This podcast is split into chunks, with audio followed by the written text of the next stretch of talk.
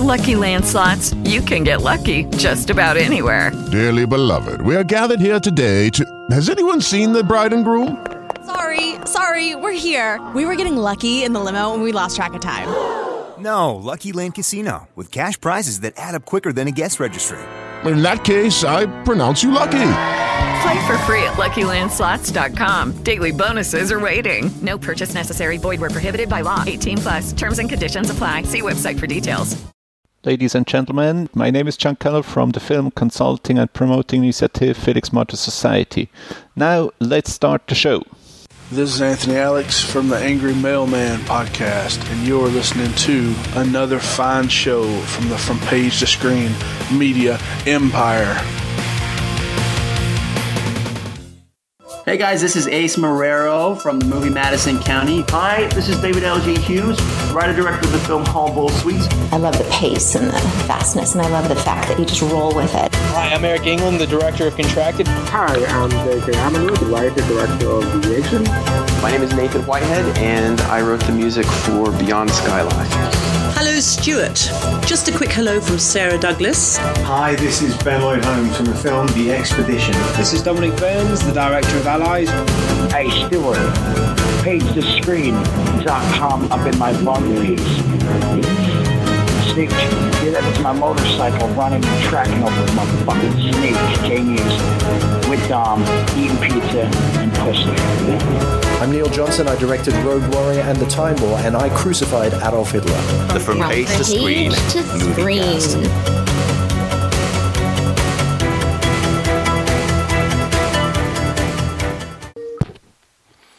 Hello. Good evening. We've got no Bob tonight, so it's just me and you. Hello, me and you. Hello. How are you doing?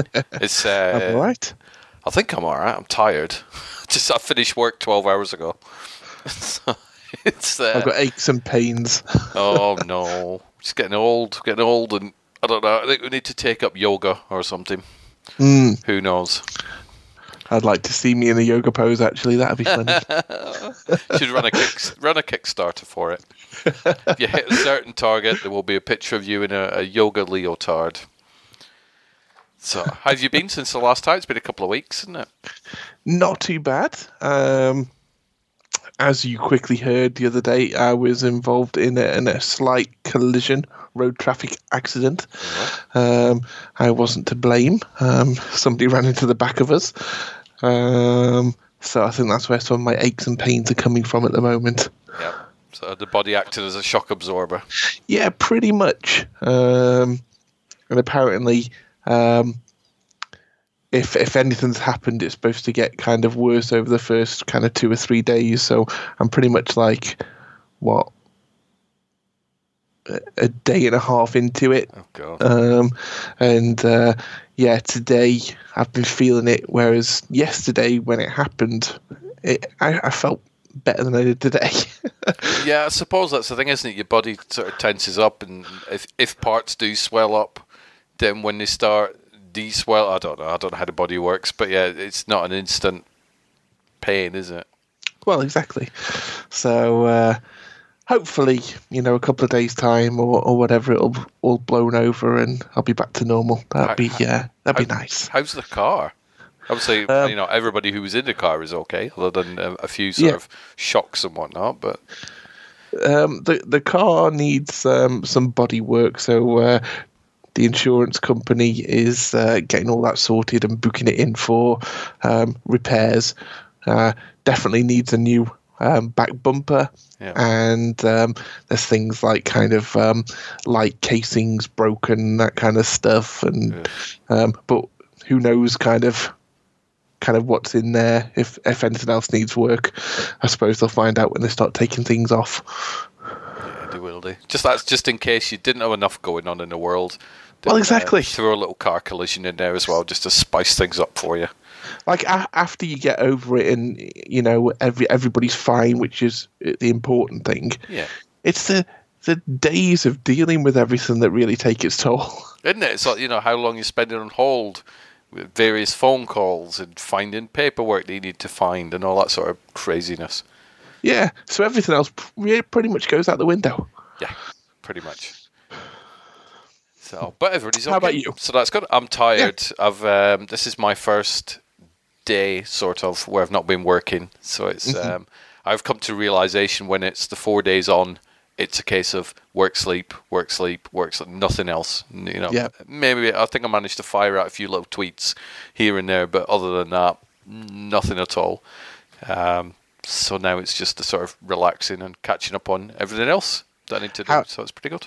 How's the transition happening? Are you finding it easy to go like kind of four days where you're awake at night and sleeping in the day, Easy. and then kind of flipping the other side uh, when you're off? Easy. It was. Yeah. Um, I mean, when I'm on nights, we start at nine o'clock at night, finish at eight o'clock in the morning.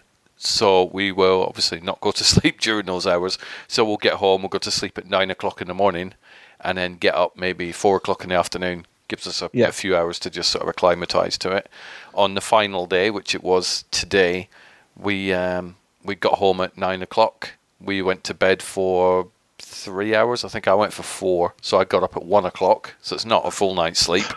Um, but then I will stay awake until about ten o'clock tonight, and I'll Mhm. be tired then because I've only had four hours sleep in the past two days. And then Yeah. I will sleep, and I'll get up at eight o'clock tomorrow morning, and so on. And then on the final day, but you know we'll, we'll get up at ten o'clock in the morning or whatever. Um, just laze around, watch TV, catch up on a few films, not expel any energy whatsoever, and then go to work at nine o'clock that night, and then be tired at the end of the shift. So no, sort of knocking the body clock back into routine. It's Yeah. not that difficult actually. I think the worst thing you could probably do is to come home on the final day and go to sleep for eight hours Yeah. because then you'd wake up and you would be awake till six in the morning, and then you would just never, you never get the benefit. So I think the, the key is to have a bit of a nap, get up, and then just have a quiet day. So we tend to do that. It's like the, the, last day, or rather the first day of the days off, we have a quiet day. We just mooch around and watch TV, and then the day when we do go back into work on the first day of the new shifts, we sort of do similar. So it's not too Mm. bad though. You should probably uh, sell that formula to somebody. I'm sure there's lots of people who suffer from uh, not being able to adjust.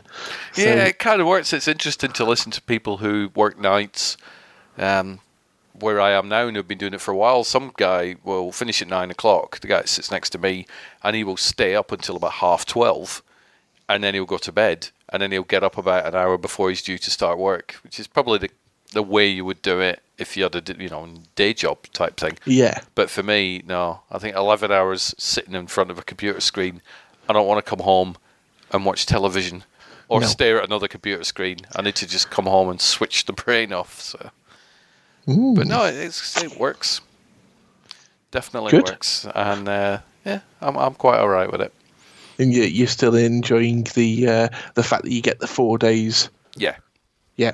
definitely. Because it's kind of like I um I'm shooting the with some Mimi updates. Uh, April the thirteenth, fourteenth. I think whatever the weekend is there. I'm shooting the teaser trailers and the, the photos to then turn into a poster, which uh, in June I am then shooting the the actual first Mimi film, Mhm. and trying to get holidays off on a on a weekday or a, a day shift is going to be difficult, as you know. You try and book time off, they're like, nope, sorry, need you. It's a lot easier on nights for some Ah. reason. So if I book four days off, which I have done in April at one point, I've booked four holiday days off, which then gives me 12 days off because it's in the middle of two Yeah. blocks of four. So the time off is a lot better. So I'm, Mm. I am all right with it. It's pretty good. Sounds good. Not too bad at all. So uh, yeah, Bob's on late this week. That's why he can't make it. So we're going to shelve the geek moments of our lives until all three of us are back again, because I know Bob's probably been working on his list of seventy-five different things. um, to be honest, I've not really finalised my list, so I know you haven't. I don't know Nope. whether you've finalised yours, but uh, I Not know last time I spoke, you hadn't. You were working on it. Yeah. But how difficult are you finding it? I'm finding it pretty difficult, not to come up with things, but just to narrow it down. You see, there's some things for me that are really easy. It's it's like, yeah, that's that's definitely on there, and I'm sure the same for you. I think, uh, well, uh, in my own mind, I've got an, an idea of some of the things that might be on your list. Um, but then there's others, yeah, that that it can be kind of really tough with. Um, so hmm, it'll be interesting anyway. Because I feel bad for the things that aren't on my list. That's the problem I've got. So it's like if I have five things, then all five of those definitely deserve to be on my list.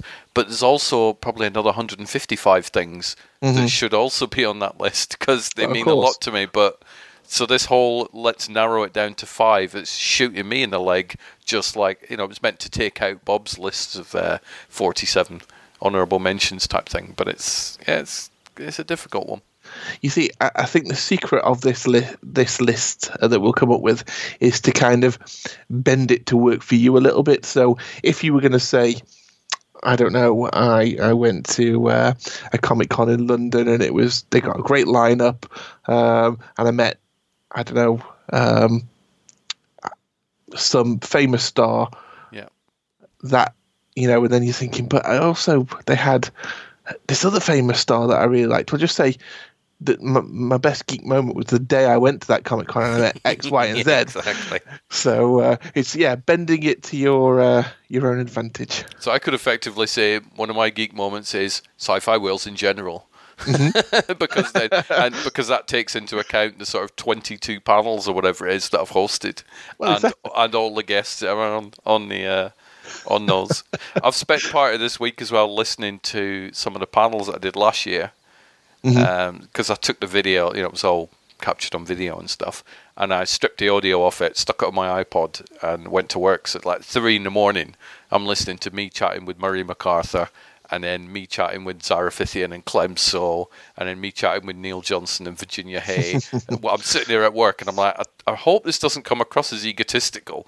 But what, the reason I was doing it is a because I hadn't listened to them since I was there doing them, but I also wanted to check the noise levels because I think some of them would make amazing podcasts, Mhm. and I thought I I just don't have the time to listen to like two hours worth of panels at home at the Mhm. minute. However, I could take them to work and I could listen to them there, so I did. So Mm. that was um, I'm definitely multitasking at work. But, Sounds um, good. The geek thing I think is quite difficult because it's like yeah, instantly I went to the way you were thinking, where it's like, what famous people have I met? What's what's the five coolest ones that I've met? Who are they? And then I thought, no, but I've done more. I've made a film. I've written a Mhm. book, which Yeah. is not not published, but I wrote one. Um, I've done photography. I've I've done San Diego Comic Con. Mhm. Um, I've you know Neil Johnson and uh, Tracey Birdsall, and uh, they were sat in my living room last week, so that's kind of a cool and geeky moment. And Oh, I've- yeah. so it's like, damn, I need to just really narrow this down. So I'm yeah, I'm struggling. I'm quite glad Bob's not here because then we can do Mhm. next week. Yeah. Know, Mimi, that's a cool geek moment for me, but I don't know. I, I'm definitely I'm struggling on this one. I think that's the thing that there are so many kind of things that can be classed as a geek moment Yeah. that um, it, it is definitely going to be difficult, especially with the the amount. Like you say, you know, it's all right, right if you're Bob and you're going to come along. And you say, "Here's my list of 192," um, but you know, when you're actually sticking within the rules of how many we should choose, Yeah, then things get a bit tougher. They do. So I'll be interested to see what's on your list, and I'll be interested to see what's on mine because I genuinely I don't know at the minute. Mm. Haven't a clue. So uh, I've, I've got a few bits of news. Virginia Hay's leaving Facebook again. Have you seen that? Yes, uh, I have heard the news. Why she do that? I don't get it. I, I, know, like. and, and like obviously she's not on Twitter anymore either. No. It's, it's to me it's kind of I'm I'm such an advocate of Twitter. I think it's great. I think for film geeks and Mhm. publicity side of things, it's amazing. I don't understand why people aren't on it. It's it's bizarre. I don't get paid by Twitter. Wish I did, but it's like if I do an article. It, for me, it feels like if I'm in the forest and nobody's there to hear me shout, does it really Mhm. count? Does do, do I actually make a noise? So if I put an article out about Virginia Hay on Twitter, but she doesn't see it, does it really exist? What's the point? and that's kind of the way that I'm thinking. It's like it's a bit odd, but I did see her posting, and it it kind of makes she's nearly seventy. That woman. Mm-hmm. I didn't know she was nearly seventy. Um, but and That's she, all these uh, natural um, kind of products that she makes and uses. which she used to make, because if you look at the new posting, she's not going to be doing that anymore. Oh, that's going as well. That's going as well. She's Oh, no. she's very tired because, and I'm not not bashing Virginia Hay by any means, because it took you read the posting and you start off, you're like, what are you playing at? Why are you leaving? And then by the end of it, you go, do you know what? I could see why you want a rest. Mhm. Actually, I, I totally understand why why you might be taking a sort of digital detox type thing. And she goes on about she's you know carrying all these convention supplies up and down stairs and this, that, and the other, and there's nobody really there to help her. And I go, do you know what? I never even thought of that. And I've seen her lugging those suitcases. Mhm. Bless her, she does it. Um, I would happily take the job of being Virginia's luggage carrier. I think for you know for a few signed photos and stuff. So, um, but yeah, she did say that she's attending a few more conventions. Then I think she's taken a step back. I think. Oh no. But I'd be kind of lost if I wasn't doing the film stuff. I don't know what I'd do. I'd be bored out of my head. And and you might find that that is the case with with Virginia. Um, so who knows? But if she is stepping back from the the soap making and everything, get your orders in now while you still can. Isn't it? I'd still want to get that signed bar of soap from Virginia Hay. so, but how do you ask for one if she's leaving Facebook or and she's leaving Twitter? I suppose Uh, she's still got her Etsy store. So, VirginiaHay.com. well, she got a website. There She you go. has indeed. Well, hopefully she doesn't shut that down because that would be sad. So, um, do you want to hear my very cool Mimi the Dice of Three story? Okay. It's very strange and it's The very Dice of. Three? The dice, that's what I've called it. Um, and it will make sense when you've heard it. I told Bob it over the phone the other day. I thought I was going to save it for the podcast, but he's not on it tonight, so therefore, you know, he wouldn't have heard the story anyway. Mhm. And he's too busy reading books to listen to podcasts anyway. So um, Annette and I decided, right, we, for the last block of four that we're off, we don't want to just sit on a couch and stare at Netflix. We need to actually start getting out and doing stuff. So last week the weather was quite nice. I don't know what it was like down there, but it was there was two days where the sun came out up here, and it was quite pleasant. So Yeah, we, we've had a, a few nice days, and then uh, we've had um, torrential rain and storms. it's Storm Maya, apparently that what it's called. Um, so Where's Storm Mimi? Well, that's That's we uh, need. that's coming out probably on uh, many review sites once the film comes out. I'm, I'm guessing.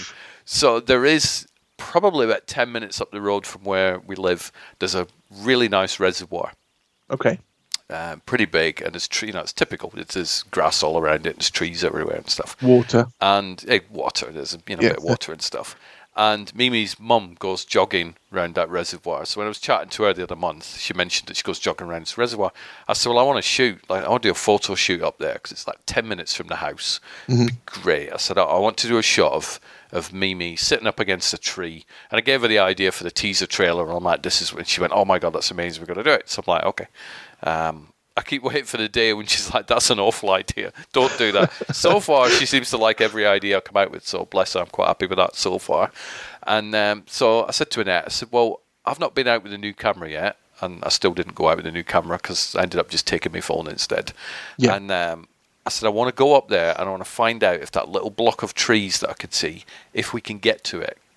because what I don't want to do is show up in April with Mimi and the whole crew and go, oh, you can't even get to those trees. That's that's that idea down the pan. so let's just go for a walk around the reservoir, and I want to see if we can get to those trees. So okay, so we walked round and we got to where the trees were, and it was a like a, a brick wall that would probably have to skip over in order to get to the actual trees.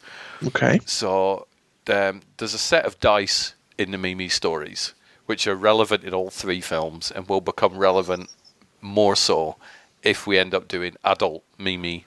And I don't mean like adult in that weird sense. I mean sort of when Mimi is an adult, when, when she's all grown up. Um, just so the yeah, police don't need to knock on my door.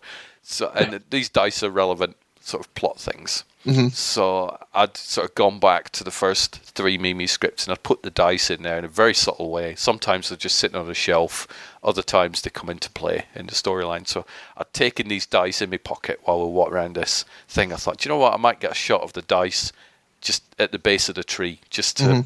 Like it'd look cool on a poster, wouldn't it? You got a tree, you got Mimi, you got these set of dice. It's like that's kind of cool.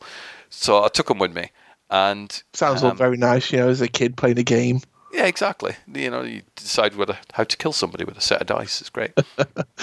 and um, so I put these dice on a typical, you know, you know, one of these farmyard walls where they're just obviously made of big rocks that they found. So it's not like a, Yep. a proper brick wall, but it's a, a rock Like wall. a dry stone wall kind of thing. Or, Yeah. So I said to Annette, I said, right, I'm going to put these dice on this wall with the tree as the backdrop, and I'm going to take a picture. and I'm going to make it black and white. It's going to look great, and the dice will be in focus, and everything else will be out of focus. So I'm just doing this on the Samsung phone. So Mhm. thank you, Samsung.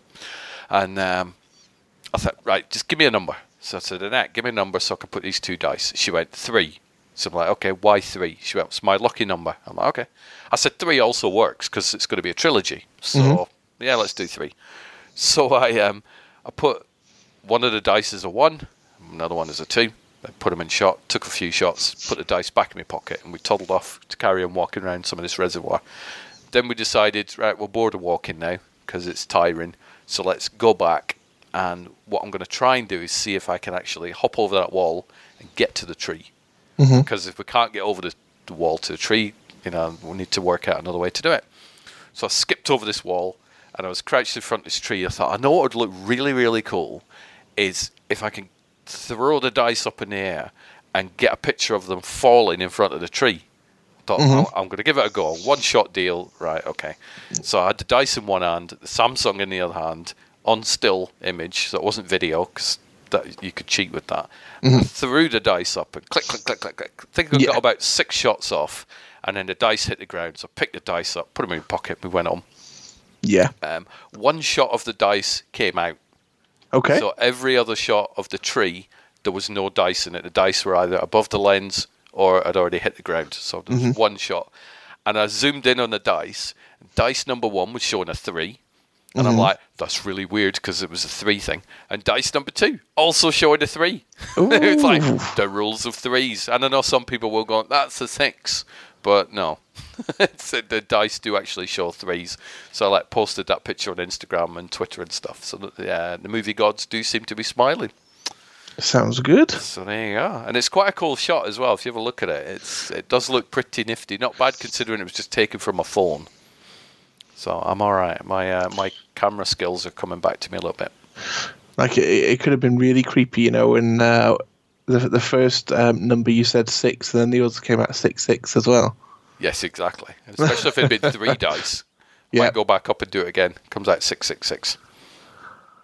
So my uh, throwing dice skills and photography skills are doing a little bit better than my Indiegogo crowdfunding skills. so it's uh, currently in 110 quid out of 500, but I'm all right with that because I'm not hammering it. I Mhm. just thought, you know, the location price has gone up a little bit because of the time I'm trying to get it in June rather than April. So I thought, do you know Yeah. what? I will I will open a campaign and I will if people chuck in, they chuck in. If they don't, they don't.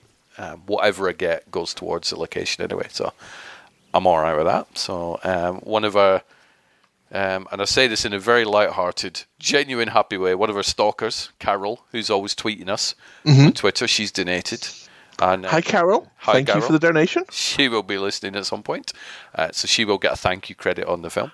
And John Shelton, who's also a filmmaker himself, he's donated as well. So I'm Very quite good. happy with that. That's what we like to hear. Uh, we do indeed, but you know my feelings on crowdfunding. I hate I it. do indeed. I absolutely hate it. so yeah, what have you been up to? Um, Um, other than car accidents and stuff. Yeah, um, not much.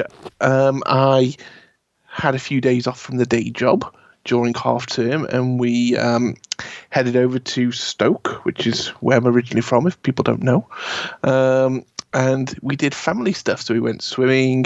We went to um, um, a nice place in um, Stoke called Trentham Gardens, which is like kind of um, old Victorian gardens, an Italian garden place as well, and all kind of boutiquey shops in that you wouldn't find in on the high street. Um, we went to a soft play place and met up with um, Retro G, who uh, we've had on in the past. We have. Um, yeah, and just did kind of fun family holiday type stuff. Digital detoxing as well, by so that seems to be a phrase now. I Yeah, heard somebody it- use that phrase. I'm like, do you know what? I, yeah, I like that. Yeah, no computer, um, minimal phone. Yep. So it was nice. It was it was nice.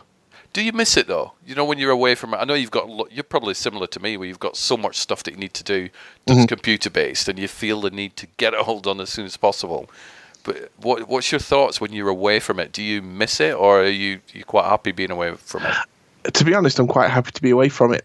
Um, when I started working in kind of the um, the the web industry many many years ago, um, I instantly started taking a disliking to um, the internet in my spare time. You know, so for example, now I can be on Facebook maybe in my day job um, ninety percent of the day. Do I want to look at Facebook when I get home? Nope, No. not really. Not at all. So, um, so when it comes around to things like sci-fi Wales and, and that kind of stuff, it just um, it's one of those things that has to be done. Um, I don't necessarily enjoy it, but um, you know these things um, are there and, and, and need using. So here's a question. Uh, this is somebody was uh, trying to set a podcast interview up for somebody, and the the person that's representing this this actor messaged me, and she said, uh, "Brilliant, we'll we'll sort this out. Um, can you just give me a list of questions that you will be asking him?" And I went, I went back and went, I, "You know what? I don't ever have a list." But Mm. don't worry about it. They will always enjoy the conversation. But I don't know what I'm going to say until I come up with it, which is one of these questions I'm giving you as well. So you've uh, you've organised several conventions. What's Yes. your what's your favourite bit of it? Of the organising, Yeah, um, if you've got one, or, or or what are your favourite bits? If that happens to be more than one. Um, obviously, it's, it's lovely kind of um, getting to chat to the celebrities. I think you know a lot of people think, oh, that's that's a good thing. It's also very very time consuming. You know, you you can spend months and months kind of conversing with somebody just to get them to say yep i'm coming to the event because they they live such busy lives so whilst it is enjoyable it can be extremely frustrating um the other things you know one of the nicest bits is is is kind of the very first bit of your first event where you find a venue or you're looking for a venue and you, you then find your venue and you get to do that whole kind of looking around and this is your first time in a building or in in one of the rooms or it's, it's really nice um, to actually do that um, Because it then- was weird. I remember. I mean, at some point, I need to put together a just for you is the uh, extended version of the Sci-Fi Wales Comic Con type thing because there's so much stuff that we shot yeah that just you know for obvious reasons didn't go into the experience and Comic Con thing. There's the whole walkthrough of pretty much the entire venue. Mhm. There's that. Uh, there's these like a half hour interview that we did or that conversation that we did, which was all filmed. Mhm. There's tons. It'd be nice for you to have that in your vault. I think, wouldn't it? yeah, it's it's you know that kind of stuff is is really nice, um, and to be honest, there's there's nothing that I would actually say I don't enjoy doing. Um, the thing that I always find is there just isn't enough time to get everything done that you want to get done. Yeah. So there's always stuff that you think, well, you know, it would have been nice if I got a bit extra time on this or a bit extra time on that. But obviously, when you're doing a day job and you are doing this pretty much single handedly, obviously, with the help of kind people like yourself, um, you know, it's it's one of those things that, you know, takes its toll and time does play a big part because you don't have all day every day like some of the bigger um, kind of convention organizers are, are lucky to have because they, they work on it full time as their job. Yeah, they have teams, teams Yeah. of people that actually teams that are there. Well, I think it's it might be the Showmasters website. Um, somebody can correct me if I'm wrong, but um, at least the older Showmasters website, and there's, there's like kind of about us and our story, and it goes on to say um, originally when we first started, it was just a team of three of us working on the event, Yep. um, and um, you know that that was you know very and this you know they said how hard it was back then uh, with three of them working on it full time, and now there's uh, even more. And I was thinking, oh, I'd love three people working on this full time. Isn't it? Yeah, your sort of website would be, and then after so many years, we increased. and We had a team of three, wouldn't it? Because effectively, I know you've got people who are supporting you, like Nicole and your parents and stuff like that. But effectively, it's you, and I've seen that firsthand. Uh, I mean, I remember sort of Sci-Fi Wales Year One. Um, I don't know which was the easiest one for you to organise from from an outside point of view. Um, I think probably. Do you think number two? Or Um, has there been one that sticks out where you're like, do you know what, that was the most difficult one? daft as it sounds, and it, and it is, it does sound daft. I think the easiest one was the first one. Yeah. And it's because um, I had over 12 months to arrange it. I knew it was going ahead. You know, it was planned well in advance. So there was a lot of time given there. Obviously, after the first one happens and you're doing them once a year, you've only got 12 months then. Yeah, true. Yeah. So the first one was actually easier than the rest. Um, with a team of two or three, who knows? exactly, could rule the world. I'd probably put my feet up. but I remember sort of you're doing Sci-Fi Wales one. You're Mhm. not. I don't want to use the word suffer in the after effects, but you've no after effects of the previous event, then, have you? No. You know, because probably like a month or two after an event, you're recovering from that event. So Yeah, that it- takes it down to ten months that you've got to actually. Well, do the second exactly, because obviously um, they they happen in September. Um, I usually find um, myself thinking, I give myself till Christmas. To to wind down and not spend a lot of time on it. And then Christmas happens, and you think, "Oh my God, the next one's going to be here." Yeah. So, yeah, it's it it takes its toll, but it's it's fun. It's a good experience. Obviously, it's not for everybody. Um, I'm one of those people. Um, I arranged my own wedding. I really enjoyed doing it. I, I think event planning's obviously my blood, and there's other people who kind of think of organising a wedding and think, "Oh my god, I could never do that." But um, yeah, I think it depends what kind of person you are. But you know, um, and there are little things that keep you going. Obviously, like you say, family, friends, yourself. Yep. Um, Ni- nice friendly tweets. Yeah. You know, not people bleating and moaning about. Oh, why did you have that one thing there that I don't like? Uh, did you see all the other things that you did like? Yes, but I'm going to focus on the one thing I didn't. I'm not coming back because you've got wrestling. What's wrestling got Yes. to do with sci-fi Wales? I don't know. Well, Uh, uh, who doesn't matter? You know, it's like the fact that the picture of Darth Vader doing a force choke on a wrestler is still doing the rounds to this day at Sci-Fi Wales. That to me makes it all worthwhile. Exactly. It's like, do you know what? This is a sci-fi convention. It's not Star Wars Galaxy's Edge. Which have you seen? Have you seen that? You uh, you would love to go No. there, but I bet it's stupidly expensive. Oh no, no. Uh, it is. I think it's Universal. It's definitely in LA or something, and it is um, effectively a Star Wars land that you go to. So it's a Star Wars hotel. Everybody's in character. All this sort. Of, a bit stupidly expensive, and they're currently building it at the minute, and it's called Star Wars Galaxy's Edge. So you go. Sounds fantastic. Go to Google later on. It's probably one of these. It's like five hundred dollars a night or something stupid. But My crowdfunding page will be up soon. so, uh, yeah, Sci-Fi News will be applying for press passes anytime soon.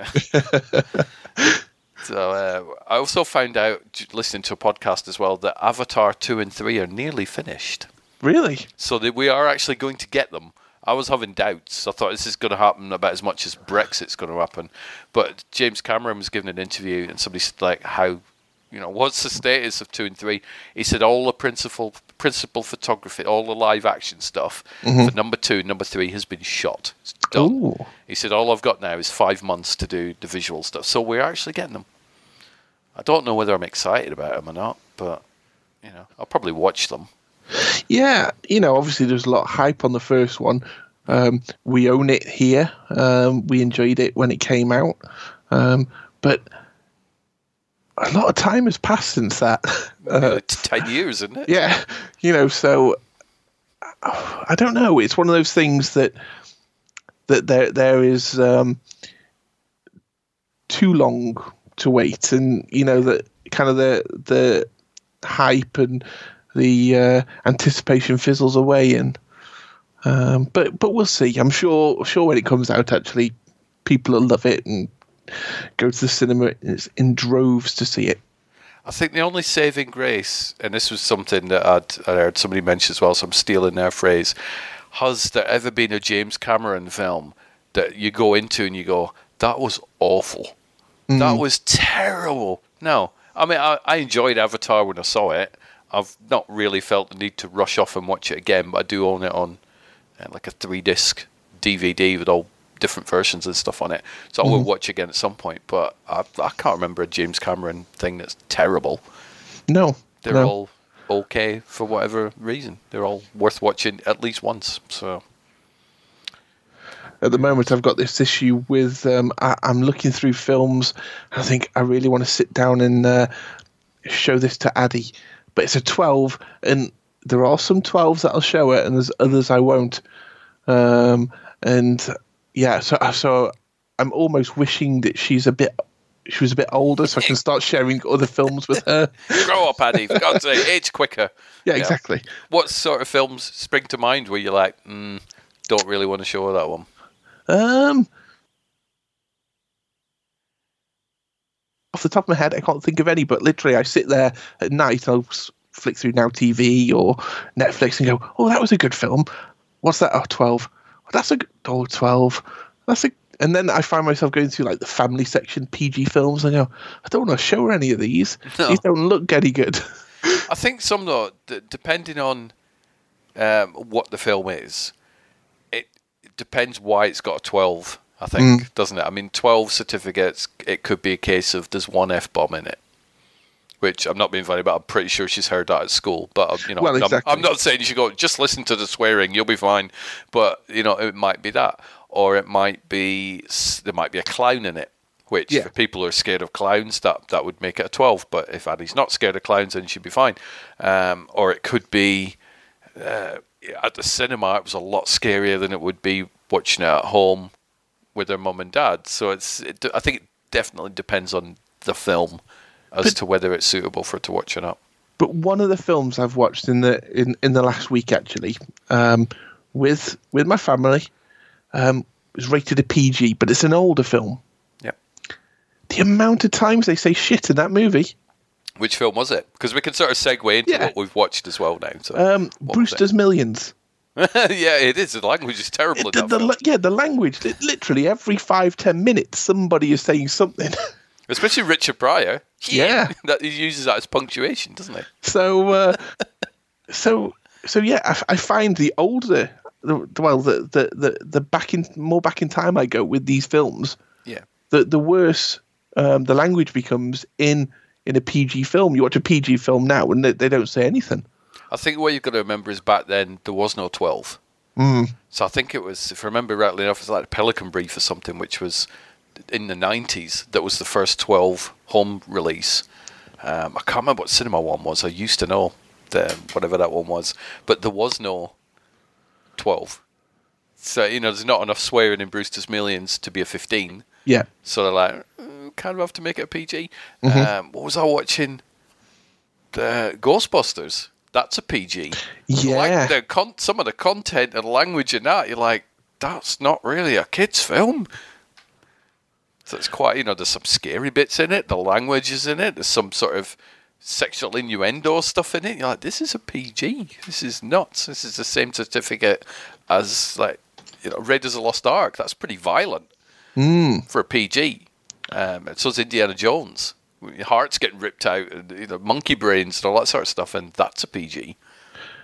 Well, here we go. Just I was just um, looking it up on the BBFC website. Return to Oz, Wizard of Oz 2 Mhm. I don't know if you've ever seen that film. I've never But, seen it, but it's um, yeah, it's quite notorious, isn't it? That yeah, one. I remember that film.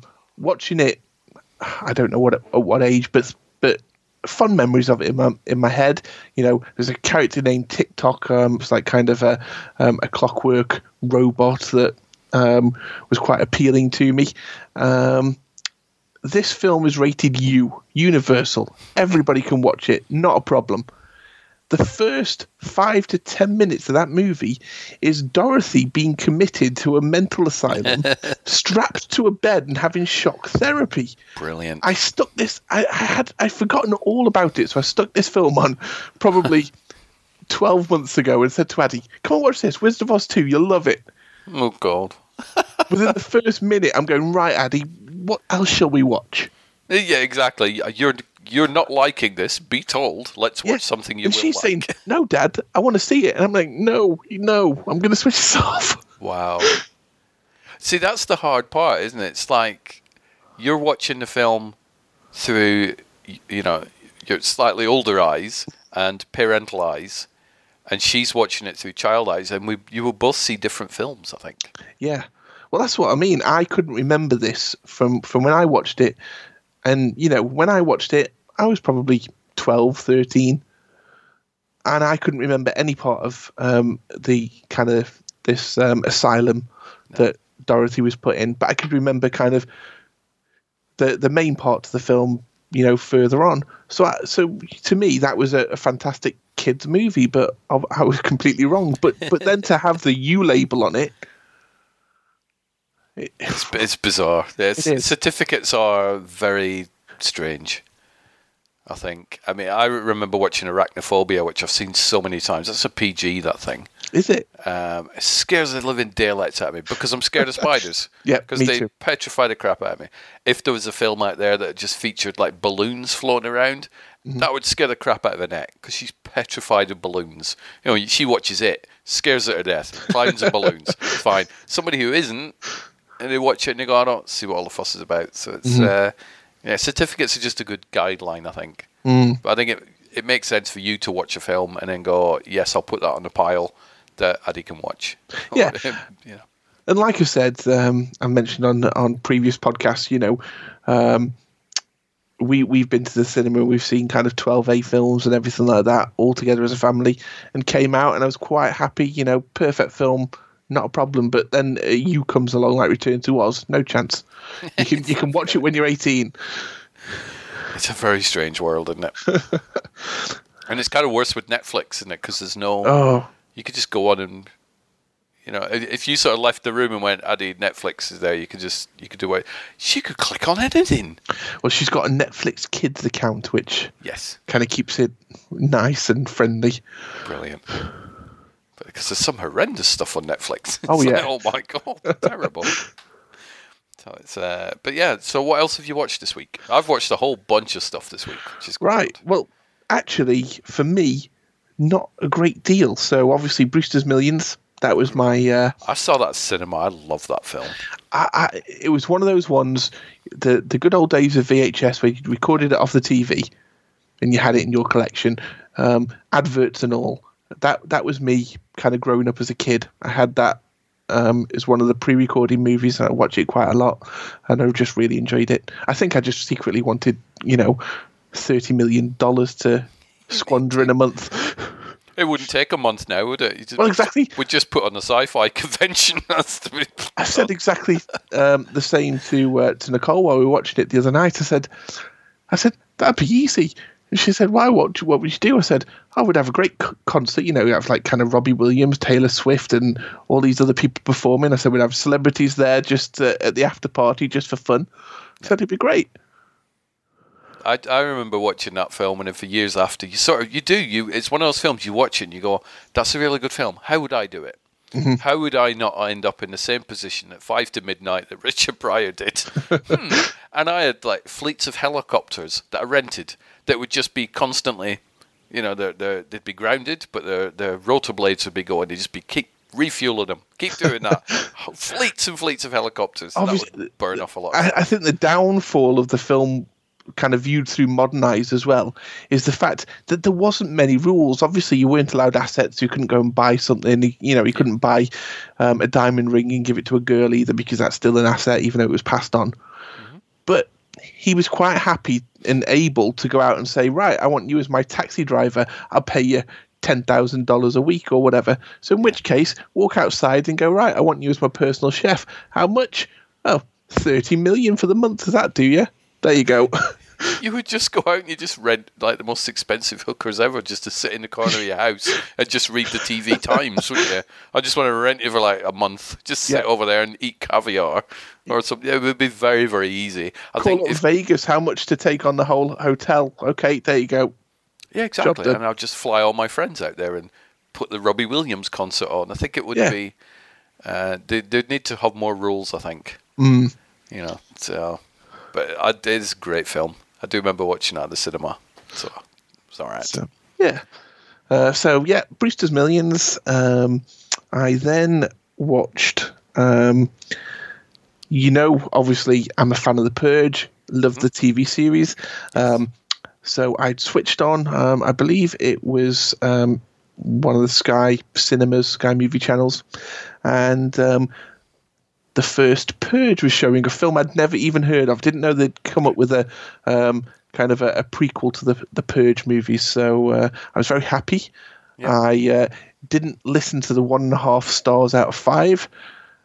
And uh, I uh, I watched the movie. I enjoyed the movie and th- and thought, why have you why are people rating this as a as a as a poor movie? So then I saw a friend um, over the weekend, and I thought these are this is the kind of person who's watched this movie. So I said, so I, I brought it up in conversation. They had watched it, so I said, "What did you think?" I said, "Oh, absolutely shit." I said, oh. "Why? What's wrong with it?" He said, "No, no, no. I enjoyed it, but it was shit." I, I said, "What?" I, I said, "Now you've re- now you've really confused me. Explain." So he said, "Well, I enjoyed the movie. I like all the Purge movies, but the storyline was a bit predictable." And I thought, well, if that's the reason people are marking it down, what did they want? Aliens to come out of uh, space yeah. and join in or something like that? You know, it is predictable. I, I could see where it was going, but that is what would, would happen in real life. Yeah. So, uh, yeah. so to me, I thought it was a great movie, um, fitted, you know, in with the Purge series really well, and I really enjoyed it. I mean, I would. The the funny story about the first Purge is when it was on at the cinema, I wanted to watch it because I love all the Purge movies. The mm-hmm. TV show hadn't come out at that time, so there was just the three of them, and I love them all. They're great. My favorite one is still the first one. Yeah. And and then they sort of progressively, even though they progressively get worse, I still enjoy them all. So it's mm-hmm. not like any of them's really bad. Yeah. But um, Annette and I were going to go to cinema one night, and she said, "Well, what do what do you want to watch?" I said, "Well, like, can I, we can either watch." Whatever this film was I can't remember, or mm. the the first Purge is on. She went, "Oh, I've seen that." I'm like, "What do you mean you've seen it?" She went, "We've watched it." I'm like, "No, we haven't seen it. It's just come out." She went, "No, we've seen them all," and I'm like, "No, it's it's called the first Purge. it's not yeah. the Purge." That's it's like, okay, now I got it. So we went to see it, and it's certainly not a one and a half star out of five. No, I would probably give it a 3 mm-hmm. um, and a lot of that, I didn't come out of it thinking, "Wow, that was amazing," give me more purge. I did come out of that one thinking that wasn't as good as the other three because I'm just not a massive fan of prequels. Yeah, and the the thing for me is, like I said, I did see where it was going. You know what I mean? I go right, the drug lord kind of of of the neighborhood's kind of taking charge. He's, he's getting suited up with the, with his gang friends, and they're going to take on these uh, kind of um, hired militia that the um, the new founding fathers have put together to make this a success. Yeah, I saw it all coming, but I was there going, "Yeah, I want to see it. Go on, yeah, take them on, beat them up, kill them." Yeah, that's the whole point of watching a film like that, isn't it? Yeah, it's familiarity, but but a slightly different spin on it. If they'd have made exactly the same film as any of the other three, those mm-hmm. same critics would go, "Shit, why? It's just the same as the others, isn't it? Yeah. So it's like these poor filmmakers out there trying to do something different because everybody wants something different and they get battered for it when they do something different. Mm-hmm. So it's, only, it's a film I've only seen once and I probably will watch it again. I, I did miss the fact that Nathan Whitehead didn't do the music for it though because he's mm. he's been on the podcast before. He's great, as Nathan, and I, I love his music anyway. So I was a little bit sad that he didn't do the music for that or the TV show. I might add. Yeah. Um, but no, I thought the, the first Purge was okay. Um, and then on from that, the um, the last film, like I say, it's only short for me, um, is uh, a Netflix film um, called "Isn't It Romantic." That I've just added that to my list. Actually, I have no idea have what you? it's about, but it's one of the Netflix originals, isn't it? So we it is. Be, we'll uh, stars uh, Rebel Wilson. Oh, she um, makes me laugh. Well, to be honest, I haven't funny. watched a lot with Rebel Wilson in it, so you know, she was quite new to me. I knew who she was, but yeah. but actually watching her act, it was very new to me.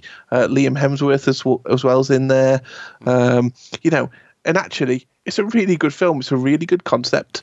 I'm sure somebody will say it's a rip off of something, but it's um, you know, she she kind of it's one of those movies starts off with her as a kid and because of something that happens to her as a kid romance is dead to her. You know, there's no such thing as romance. It doesn't exist. Then again, something happens, and um, she gets a bump on the head, and then she's in romance world. yeah. Um, and uh, yeah, everything changes around her, and uh, it's it's just a really good kind of funny film to sit through and watch. Um, I think Netflix did a great job. What sort of uh, certificate do you think it would be? Is there language in it, or is it definitely family friendly? Or um, according to IMDb, it's a twelve. Um, that's uh, probably a good place for it to sit. Yeah. You know, um, I'm trying to think back. Is there anything I wouldn't show Addy in it? Nothing comes to mind, but obviously, right. again, you remember the good things. Because it's I've seen a few things with Rebel Wilson in. I mean, she, she's been in Pitch Perfect and mm-hmm. um, Trainwreck. She was in. That's very funny if you've not seen Trainwreck. And she's just she's a bit like Melissa McCarthy with the humour. Yeah. Where you go, do you know what? You're in it. I like it. I know you're funny so I'm going to enjoy it. She's kind of like that, and I think if you if you were to put Melissa McCarthy uh, or Rebel Wilson in like a U certificate film, mm-hmm. it kind of neuters a lot of their sense of humor. Yeah. So that's why I was asking about a certificate. I don't need a effing and Jeff in left, right, and centre. But if it was a U, you'd be like, that's not quite. You're Yeah. sort of tying a leash on Rebel Wilson's humour. So I'm, I'm looking forward to that one now. Like I can't tell you some of the stuff because I don't want to. I don't want to kind of spoil it for you. Um, but once you've watched it, maybe we can pick up on it again, and you can see why. Actually, even though it's a twelve, I probably wouldn't mind kind of sitting down and watching it with with my daughter. I'll probably be watching it this week. So by the time me, you, and Bob reconvene, Mhm. it will be um, it'll be one of them because I think I've got four Netflix originals to catch up on because I would try to watch all ninety that Yeah. are uh, that are going to be screened on there, and there's four that I'm slightly backdated on. Mhm. But all in all, I'm, I'm enjoying what I'm watching of them so far. Some are good, some are really not good. We've watched maybe two or three where you're like, do you know what, that's awful. So we've bailed out of them within about half an hour, but we've still given them a bit of a go. But they are pretty much worth checking out. Yeah, uh, you know, I hats off to them. You know, they're making a lot of original content, um, and they're signing up some pretty big names to them as well, which is good. Um, obviously, um, Bird Box got uh, Sandra Bullock, and uh, everybody's still probably talking about that one now. Um, but yeah, fantastic. Um, I, I want to see more of Netflix originals after seeing kind of what's been coming out recently. Just a few. I shall get you a list at some point because uh, on my list of things that I watched this year, I have actually got a category Netflix original so that I can track them Uh-huh. and see how many I did actually manage to watch. So, Mhm. They, uh, yeah, it's good stuff. It's easy to watch as well. You just It is. switch it up, done. and I, I yeah, I, I like, um, you know, the the interface can be a bit problematic, only showing you what it thinks you want to see. But I like it when it comes up with something that it that it wants to push because that's the first thing you'll see. You'll have a big kind of tile, and that's what it's pushing. Such as this one, isn't it romantic? It was there. It was screaming at me. So, oh, go on then. I'll watch the trailer. Yep, I'll watch this movie. Exactly. There was another one as well I did last week, and I've forgotten what it was, but I'm like, ooh, that's on. So I, for the life of me, I cannot remember, but I think it's it's kind of a biggish film that's uh, that's popped on because uh, there's a website new to Netflix which I Mhm. jump on, and it will show you day by day what's been added, what's been removed, whether it's a Netflix original. It's like that'll So I just check that now and again. But uh, yeah, Netflix does keep us out of trouble, doesn't it? It does. So uh, is that your up That's to date? me. Watch this. I- okay. I'm done. You know, obviously, um, I've kept up to date with um, the Orville, um, The Passage. the Passage. I'm st- I am still up to date on. So it's uh, it, if I'm up to date with it, it, it's definitely big on my list. I'm slipping behind on Star Trek Discovery. I'm enjoying season two, but it still doesn't have me uh, wanting to watch it when it's actually um, kind of as soon as it, it becomes available. Um, but things like The Walking Dead, um, at the moment, I'm just Fox is is keeping me glued to everything. You know, The Passage, Walking Yep. Dead. You know, The Orville is on Fox. So um, yeah, I need to start buying shares in Fox or something like that. It, Pretty you know, much. as long as they don't cut any of it, you know, just leave it all going and all will be good. The sad news is, though, the passage finishes at season one next week Oh no! because we've Because uh, We've, there's still so much to to explore. well, I'm do. hoping there's at least another two seasons. Yeah, I'm getting to that point where I'm getting quite nervous. It's like, oh, seriously, I, if I switch something on, I mean, Stephen King's even getting involved in tweeting for the passage. Really? He put a tweet earlier on in the week saying he really, really loves the show. Come on, Fox, bring it back. Um, he did say we don't need the flashbacks for the main agent. Uh, Mhm. it, it did feel a bit like filler, which I can Yeah. see where that was coming from. Other than the bit in the shop with the daughter, I thought that was. I Yeah. enjoyed watching that. That was clever. Yeah. Um, but it was some of the other nice to see bits. what happened, you know, with his daughter. and he's like, "Come on, Fox, double the budget." And like, if Stephen King's getting involved, then come on, just just Mm. make it for him and me and you. Um, Yeah. But it's it's got three episodes left. So this, uh, but next week's is a two-hour finale. So that's obviously the Ooh, that episode sounds nine, good. Episode nine and ten. I mean, that's how they're doing it in the states. So I'm guessing they'll be doing that here in the UK as well. Mhm. But then it's finished, and um, I, it's early days yet. But I am working on, and they might be listening to this podcast. I'm not going to mention the name, 'cause- but somebody from the passage I speak to on Twitter. Mhm. Uh, she's a wonderful person, and I'm trying to get her on the podcast at some point, just as a, as a guest. So, um, so I'm quite happy about that. So it's periodic. I will try and interact with some of the passage people, and I'm, I'm making sure that I retweet the stuff from the official, the official passage thing because it's a great show. I'm really enjoying I, it. and I have to say, actually, I've been really impressed with their presence on Twitter and how they've been interacting with the fans. You know, because sometimes you don't get that, but they seem really involved in it. They seem to really enjoy it and want to share that with the fans, which yeah, is really it's not nice. just it's not just the official account, is it? It's No. the cast members. Exactly. So it's uh, it's clever. I like it. That's and that's the way it should be. Mm. In my opinion, anyway, it shouldn't just be you know they're not doing just doing it for a paycheck. Although a Yeah. paycheck's quite nice to get, Mm. or it would be quite nice to get. I'd love a paycheck, but they are obviously tweeting because they like the show and they want other people to watch it and, and so on. But it finishes next week. I will be sad. So so far, it's my favourite new show of the year. Mm-hmm. So doing quite well. Uh, so, what have you been watching then, Stuart, other than the well, I- passage? I finished. I can't remember what day I finished work. The last block of four. I think I finished on the Monday morning. Yeah, I did. I finished on the Monday morning. So I went out to Asda or whatever on the Tuesday, Mhm. and oh, and that's just shown me her latest funky Lego thing that she's built, like some sort of ship thing. That's pretty cool. Is this a, an official build or is this something? It's a, no, it's an official one. Ah. It's very cool. So she just wandered in. and She's obviously been building that in the other room. That looks quite good. I'll be Lego is cool. We we enjoy Lego. Lego. Lego hashtag, not just for kids. Exactly. Um, so I will probably Instagram a picture of that later on. But um, where was I going with that one? Yes, so I went to Asda on the Tuesday, and um, Star is Born had come out on DVD, and, Mhm. and I really wanted to watch that. But also the new version of Halloween had come out, so I thought, you know what? I'm going to pick these two up because sometimes it's nice to watch the big films, Mhm. and I've missed quite a few of 2018. So I picked up Halloween, Star is Born, First Man, and BlacKkKlansman Ooh. um, all the big sort of you know major films. So big, Yeah. big pile of movies, and we managed to watch uh, all of them pretty much last week. So A Star Is Born, really good film. hmm Uh, it's not a musical; it's a song about music. So it's not The Greatest Showman, Yeah. which is fine. But if you don't like musicals, it's all right. It's very Bradley Cooper's great in it. Lady Gaga's great in it. It's not exactly the happiest film in the world. Oh, you look at the cover and you go, "Oh, that looks well sweet." That film. it's quite a serious drama, but it's very, very good. So I would definitely check that one out. I've seen the original, well, one of the original ones where it was Kris Kristofferson and Barbra Streisand Mhm. that that were in those roles, and even before that, there was an old Judy Garland one back probably 30s, 40s or whatever, where where she was Wow. playing the blood the Bradley Cooper role.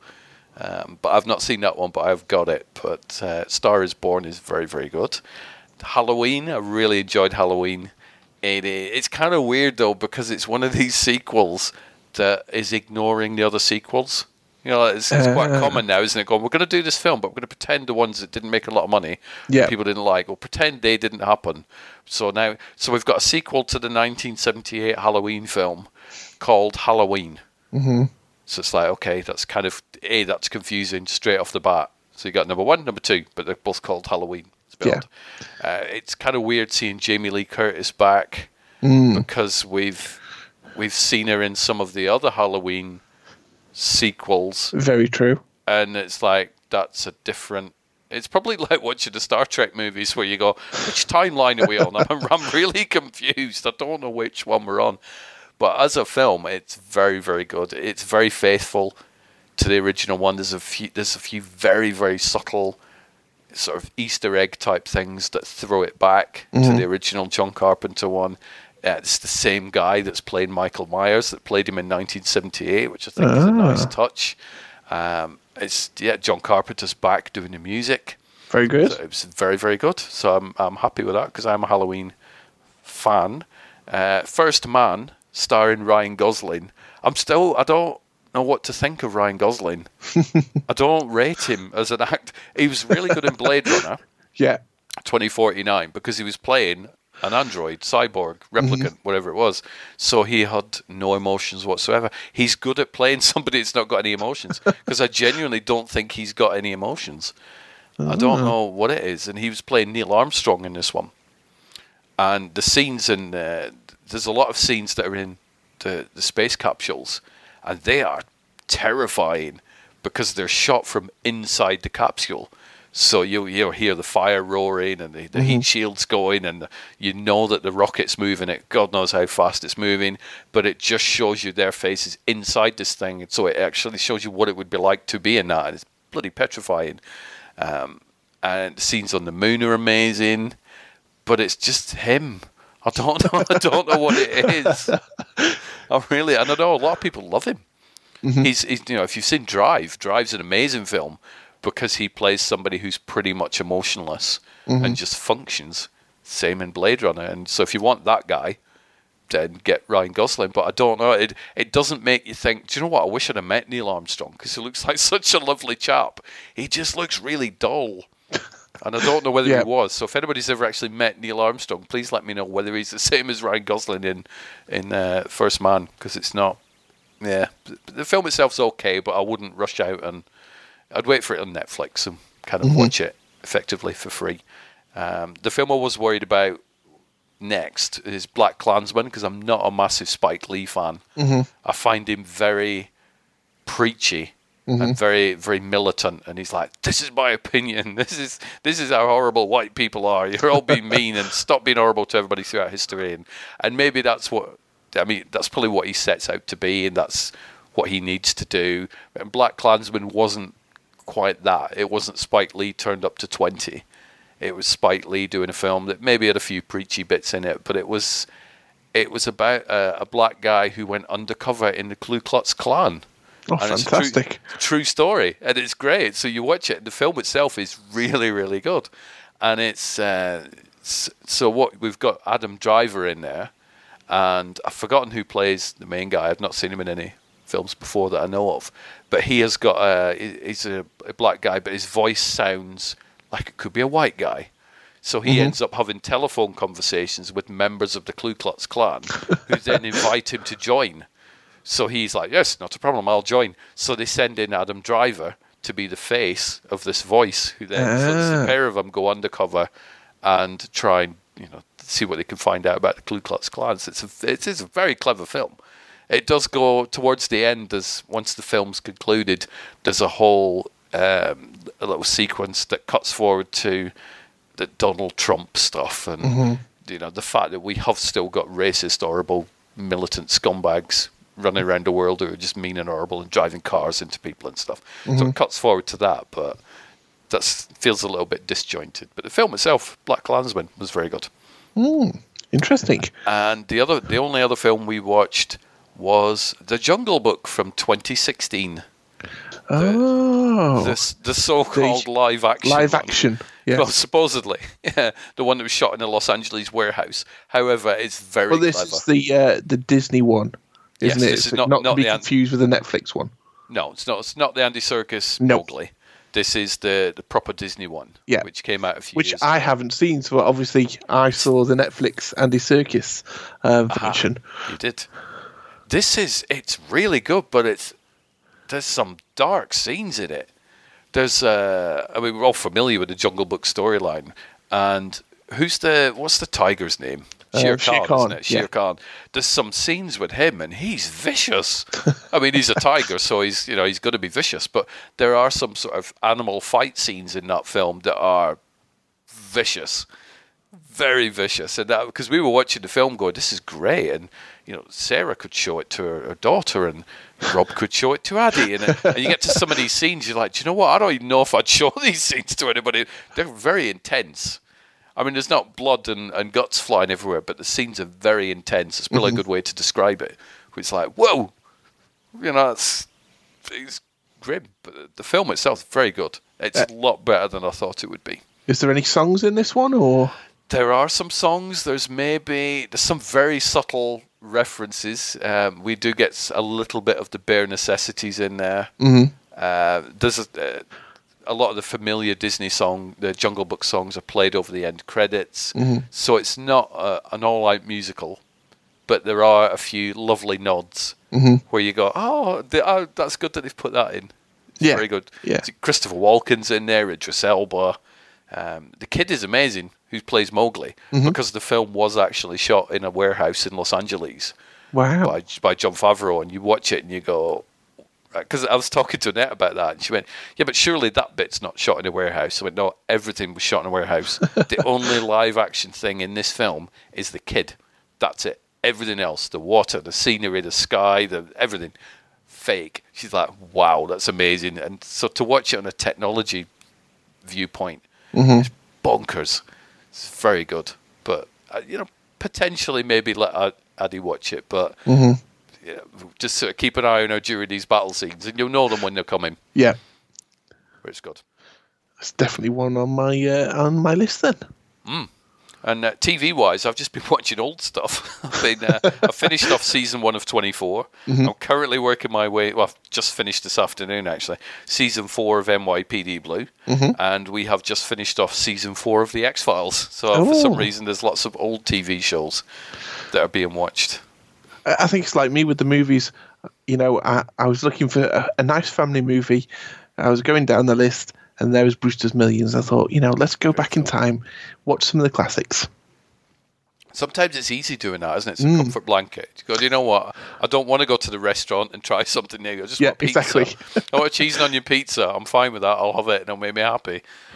So uh, yeah, I, yeah, I've been going back watching older stuff. For me, there's the, there is a time where I crave something other than CGI or cartoon. And with with family movies, a lot of them are CGI or cartoons. So it's nice just to go back to some real people, real acting.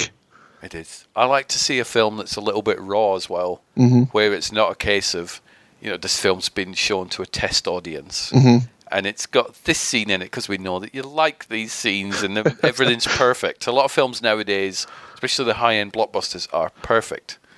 You might not enjoy them, but you know, technology wise, everything's spot on.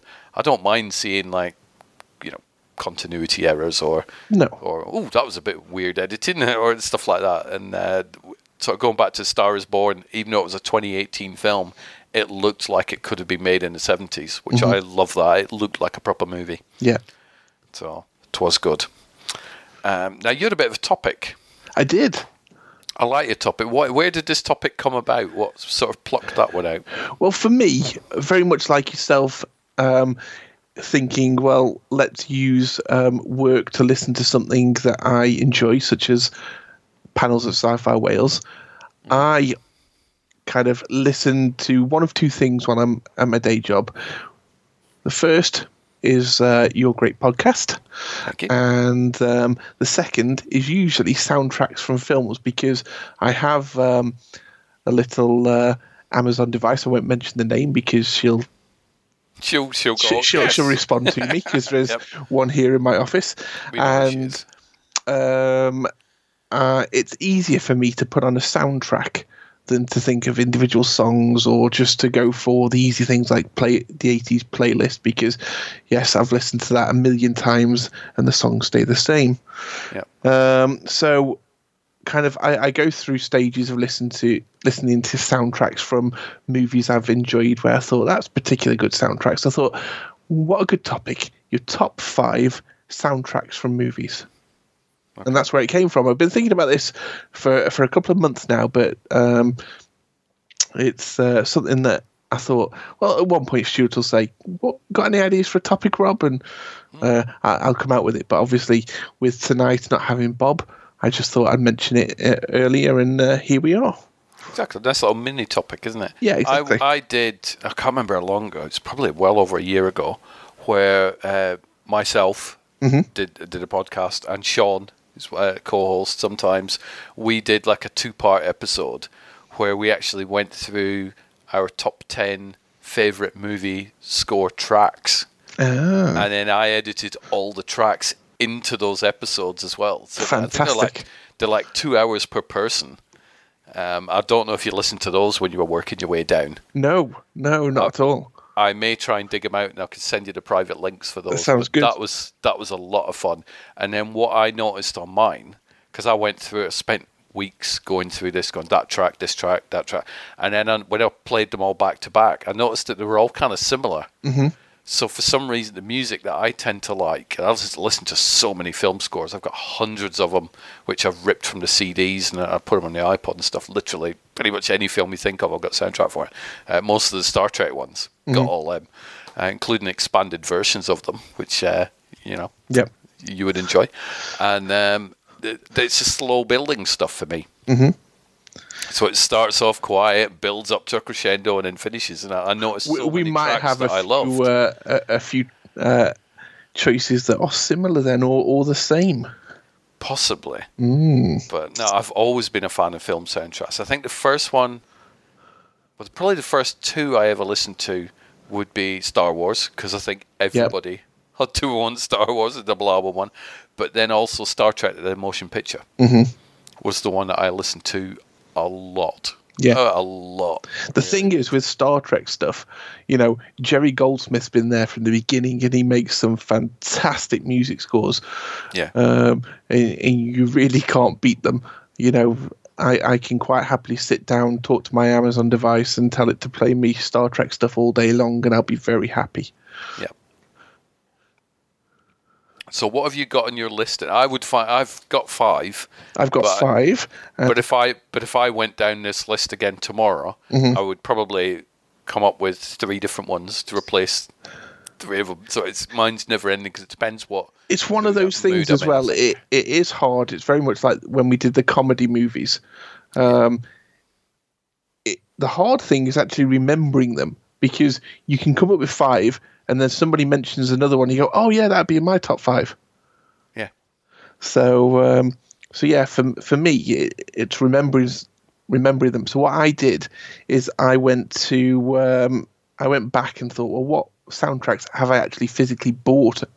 Um, and uh, so um, I think most of my top five are soundtracks that I actually own because to me, if I've gone out and actually spent the money on them, there must have been something good about them that that kind of meant that I had to own them. Yep. So, um, in no particular order, the first one on my list is Braveheart. Yes, I It's love that. That's the- great. I remember watching the movie. I, I, I was always a big Mel Gibson film fan, so when Braveheart came along, you know, I went and saw the movie. The soundtrack on there is amazing, and the um, so so the you know the album for that, you know, you've you've got kind of short things that are like 20 seconds long and then you've got kind of your longer big big kind of scores but it's just beautiful. It really is a, a gorgeous soundtrack.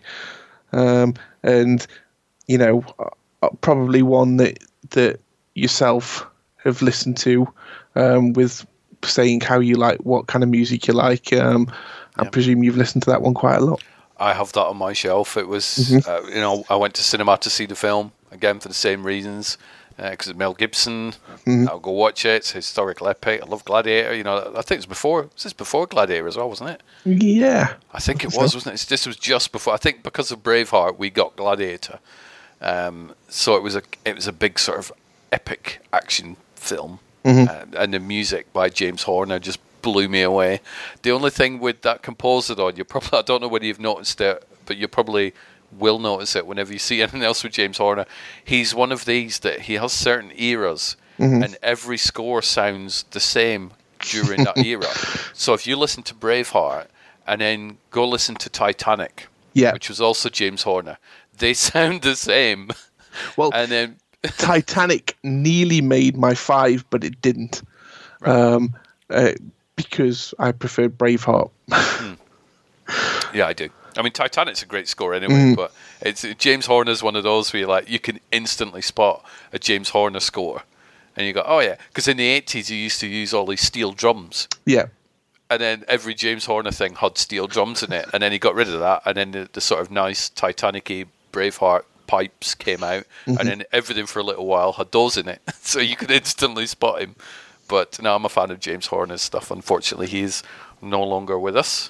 One of the many composers who's gone. But yeah, Braveheart, good choice. I think I was lucky enough to buy. Um, I think it was uh, VHS. It was the Braveheart movie. It was um, the the soundtrack, and I think some kind of collector's booklet. Nice. Um, I think um, most of that has been lost, but the soundtrack remains. Yep, So- soundtrack remains on my shelf as well. Good choice. Um, the second one, um, no great surprise because um, The Greatest Showman has been kind of my number one movie last year. Um, so The Greatest Showman, fantastic soundtrack, fantastic movie. I don't think we really need to say much more. I think we've covered it um, quite a bit in uh, kind of our time podcasting. I uh, somebody at work the other day. I heard them talking about the Greatest Showman. He's like, "Never seen it." I turned around and went, "Can I just ask why you've never seen it?" He went, "I don't like musicals." I went, "Okay, stop right there. I hate musicals. I can't stand them. I will avoid them like the plague." Favorite film of last year. Great Showman was amazing. Watch it, and he's like, "I will watch it just off your recommendation." I'm like, "Do not, so do not be put off by the fact you hate musicals because I can't Mhm. stand them. I hate them." But Yeah. watch that film. So hopefully we'll watch it and he will enjoy it. But the music is phenomenal on that. It is, um, and that has probably been my most played in the office since the film came out. Yep. Um, next one on my list, it's a Star Trek one, surprise, surprise, and it's Star Trek First Contact. Um, again, most of the uh, the tracks on there are by Joe Goldsmith, and fantastic tracks they are. Um, with Star Trek, one thing you'll know when you get to know me is Jerry Goldsmith can give me goosebumps. Yeah. Um, he, he just has that ability.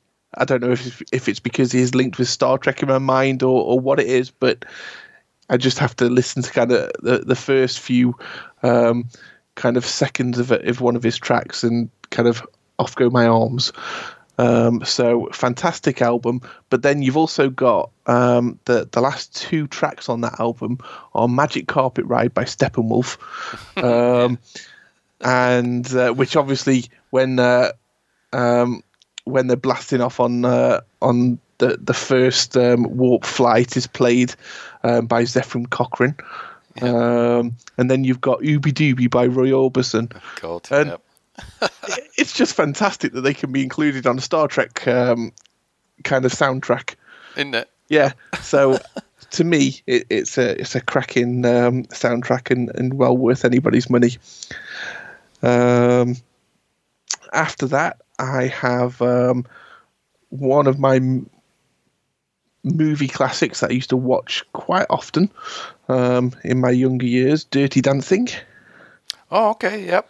Some fantastic tracks on there, and the extended album, this two CD version, which I own. Yeah, I Um, had those as single ones when they released. Yeah, and because they- they, released Dirty Dancing, then more Dirty Dancing. I Yes. ended up buying them both separately. Um, fantastic because you get everything like um, the Kellerman song, and um, it, it's just a fantastic track. It brings back the movie uh, perfectly, and um, yeah, um, could quite happily um, listen to that on a long uh, train journey and be very happy.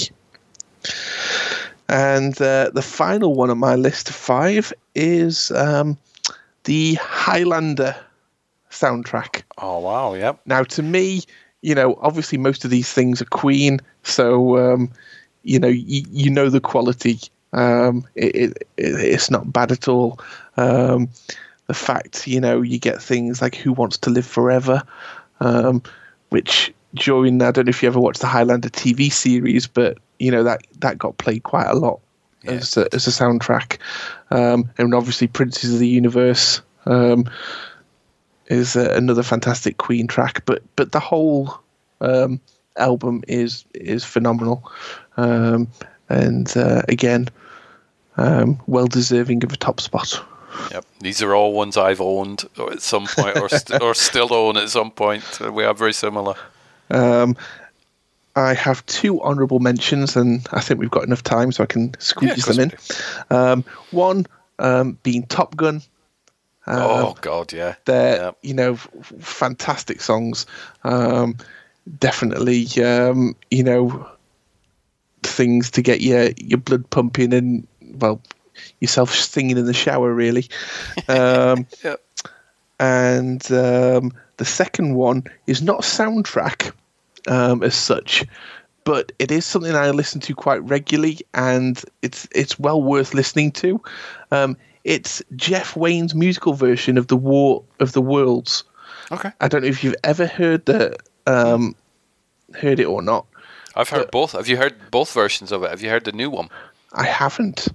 There is the reissue. I'm saying new one. It's probably about five years old now, but there is the classic one that we know with Richard Burton Mhm. and uh, Phil Lynott and all that mob.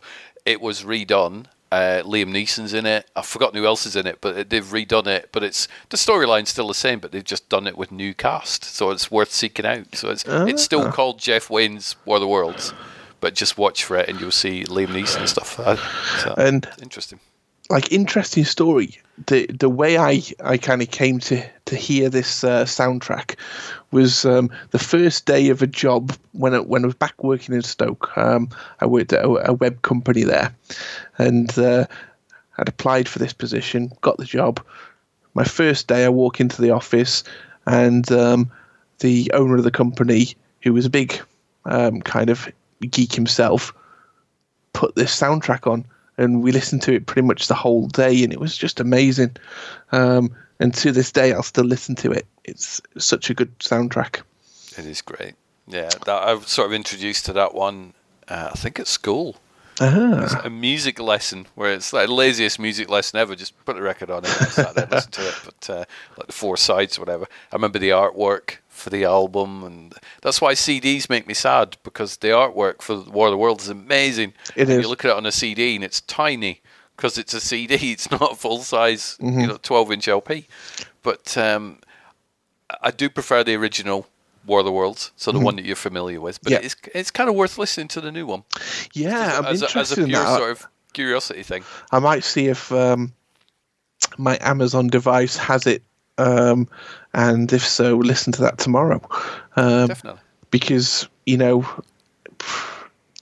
after the greatest showman um, the war of the worlds um, is definitely probably my second most played I, I can, i call it a soundtrack it's not technically a soundtrack is it it's um, it's like it's basically an audio book. it is It's sort but, sort with, of. but, but It's it's like not a lot of uh, a lot of speaking no. Uh, but no, I think you'd yeah. we- We'll we'll sort of we'll let that get away with yeah being a soundtrack. But if you haven't really heard it, anything. really, you know, especially if you've got an Alexa device, it's free. Go and uh, tell it you want to listen to the War of the Worlds, and uh, off it'll play. And if you really want to treat yourself, listen to it in the dark through big headphones. Oh. That's amazing. That's the ultimate way to listen to that is through headphones in the dark. Mhm. So just lying down on your couch or, or in bed or whatever.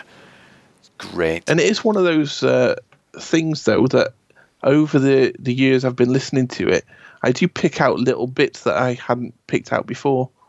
Yeah. So, hmm. and that's me done. It's, it's, um it's a, a story. It's an audio story, isn't it? yeah, you know, it. I would love to um, see some kind of visual put to it at some point. Well, the the the, the, reason for the Liam Neeson one coming out was because that is the re. They- they've taken it on tour, haven't they? Yes, they did do that. With the, with the big holog. You know, not, I don't know whether the holograms or whether they're actual practical ones, but with the tripods and Mhm. all this sort of stuff. So I think that's where this Liam Neeson one came from because they thought let's bring it up to date. Um, so you can, and, you know, at some point it still does tour. I've seen it sort of Ah. semi recently where they've been putting this uh, the shows on and stuff. So at some point, I'd probably like to catch it, but Yeah, that'd be just, that'd be I great. haven't. I haven't so far. So, well, I've got two Jerry Goldsmiths in my list. Ooh. So you'd be quite happy with that. I will. Uh, the first first one I've got is Supergirl. Oh, fantastic! Again, stuff I hadn't even um, considered, but yeah, Supergirl has got some amazing tracks. And even if you are not a fan of the film, which a lot of people aren't, I love it. I love it, yeah. because I- I, was, you know, saw that at the cinema, and I thought it was fantastic. See, I was introduced to that young. You know, I'd watch Superman, and then eh, I don't know if it was one Christmas, whatever. Supergirl was on. Maybe I was eight years old, something like that. And it, it, to me, it was, yep, this is Superman, but but a girl. It's great. Because he's in it. You see him in a poster. Yeah. So Christopher Reeve is actually in that film, uh, very sort of briefly. But the film's great. But it is one of, and if you look online at the best Jerry Goldsmith scores, Mhm. they usually do sort of credit Supergirl up there Ah. as one of the better scores. So that's really good. The uh, the other Jerry Goldsmith one I've got is a Star Trek one, Ooh. strangely enough, and it's Star Trek Insurrection. Uh, uh, they, it's got some lovely kind of slow, kind of melody tunes on it that Yeah. that are just, well, again, gorgeous. Yeah, Really just Yeah, really that- nice.